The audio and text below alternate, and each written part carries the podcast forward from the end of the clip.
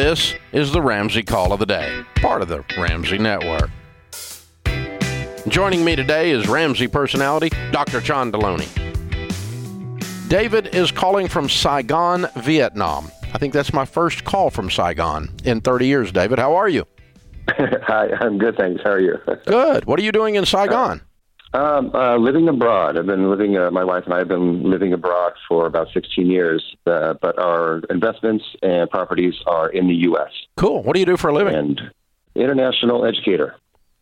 Okay. So I teach. The teacher, right. yeah. I was going to say that sounded a lot like Art Vandelay's importer exporter from Seinfeld. I've got a. Nice. I actually Nice have Seinfeld a good friend whose brother lives in Saigon that is in your business, and I'm wondering if you're him. Anyway, yeah.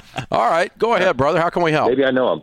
Um, well, um, okay, we uh, we're we're big fans of the baby steps. We've we've done them all. We've done them all except for one, and I might get in trouble from you on this one, and that is that we have two rental properties that um, that are turning um, a profit, and we don't want to pay off the rest of the mortgage because we feel like we're making more having that money invested in the market.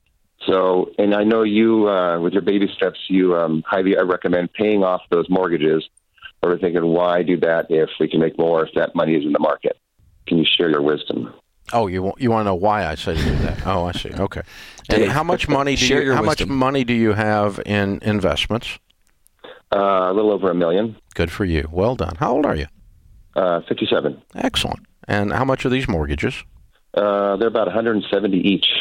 So 340 knocks it out, and that leaves you with 660 in your investment if we use that investment pool to do that. Okay, is that right? Uh, yes. Okay. And And so, really, what we're discussing is how much more you would make on three hundred and forty thousand over the interest on the houses.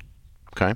Now, Yes. he- here's the thing. Um, I first approached this through the lens of faith. Is was my first approach because I have all the letters and licenses after my name, the academic crap that says I'm supposed to know something about money, but I went broke. So apparently, I did something wrong. Um, and I, I and so I discovered uh, common sense and what the Bible says about money, and I can't find anywhere as a Christian. This is my my journey, not yours. Okay, I can't find anywhere in the Bible ever that says anything positive about debt. It's not a salvation issue. You're not going to hell because you have debt. It's not a God loves you less if you have debt. It's all negative, though. Uh, the borrower is slave to the lender and it goes on and on and on and on and on. All the negative references from that. So, as as part of my faith walk, I had to say, okay, God must know something or that I don't understand about debt because I was taught if you can borrow money at um, you know three, four, five percent on your mortgage, and you can invest it in a mutual fund and make ten or twelve, then you're making that spread, that arbitrage, which is what you're discussing, correct? Yes, exactly. Now, as I've gone forward, what I've discovered is that the vast majority of wealthy people that we've studied, uh, people of faith or otherwise, have avoided debt and gotten out of debt. And uh, and have stayed away from it, and I kind of had to stop and go, why is that? And I find very few people. Now you're not highly leveraged, but I find very few people that are highly leveraged that actually survive. The people that borrow money like crazy to buy rental properties and do an Airbnb and all this crap, uh, they're all broke in ten years. I went broke doing that within within ten years, and so you can't find someone that's been doing that for twenty years and survived. One of these economic cycles takes their head off. And so what that means is that debt equals risk. More debt equals more risk. And I think we can all agree to that. Can you? Uh, yes. Yeah. Yes. You have little you have a Um, small amount of debt, so it doesn't feel like a lot of risk. It's not as much risk as if you had 3.4 million, agreed? Correct. Yeah. No, that's all I'm saying. More debt is more risk. Yeah. Less red is, less debt is less risk. Zero debt is approaching zero risk. And the only thing, the only math formula I have found that adjusts for risk does not exist in the real estate world. It's only in the investment world. And we adjust for risk using the math formula of a beta. A beta is the height of a uh, if you do peaks and valleys of an investment, it goes up and down, up and down, up and down. The the difference in the val the difference in the peak and the valley is called a beta. Your and it's your the vol- higher beta is a higher volatility, a a steeper mountain and a more often cycle. Does that make sense? Yes. And in the investment world, we use a beta. The higher the beta, the higher the risk because the more volatile it is.